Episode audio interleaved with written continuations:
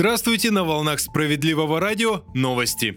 В России могут упростить процедуру получения льгот на оплату коммунальных услуг. Об этом сегодня пишут «Известия». Сейчас для субсидирования ЖКУ порой требуется собрать огромный пакет документов. Согласно новым нормам, которые предлагают депутаты Госдумы, потребуется одно лишь заявление. Все остальное якобы должны будут сделать сами чиновники в помощи межведомственные запросы. Соответствующие рекомендации направлены в правительство страны. По мнению авторов инициативы, многие льготы вообще пора начислять в автоматическом режиме, ведь большинство информации о многих гражданах давно существует в электронном виде.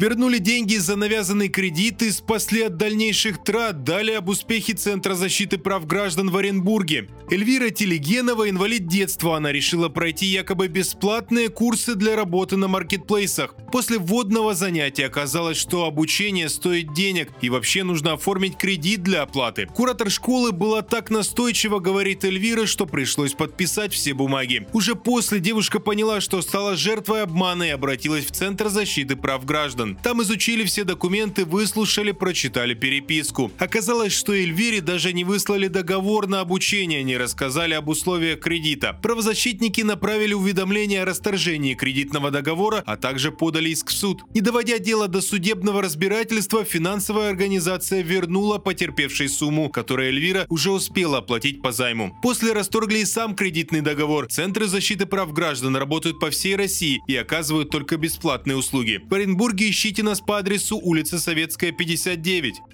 Избавить россиян от медицинского крепостного права предлагают в партии «Справедливая Россия за правду». По мнению руководителя фракции в Госдуме Сергея Миронова, власти городов с развитой инфраструктурой начинают ограничивать право жителей других регионов на медицинскую помощь. По словам Миронова, основная задача сделать так, чтобы в законе был четко закреплен прямой запрет на отказ получения медицинской помощи людям, которые обращаются за ней не по месту жительства. Парламентарий подчеркивает, что сейчас формально в нашей стране нет ограничений ограничений, например, на прикрепление к поликлинике за пределами места жительства. Но в реальности действует целый ряд региональных и ведомственных преград, которые позволяют отказывать людям, подытожил Сергей Миронов.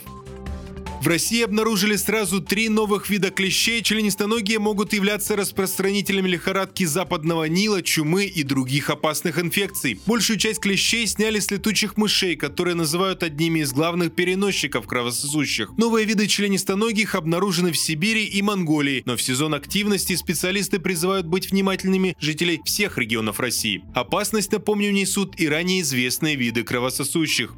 На этом выпуск завершен. Меня зовут Захар Письменных. Не переключайтесь.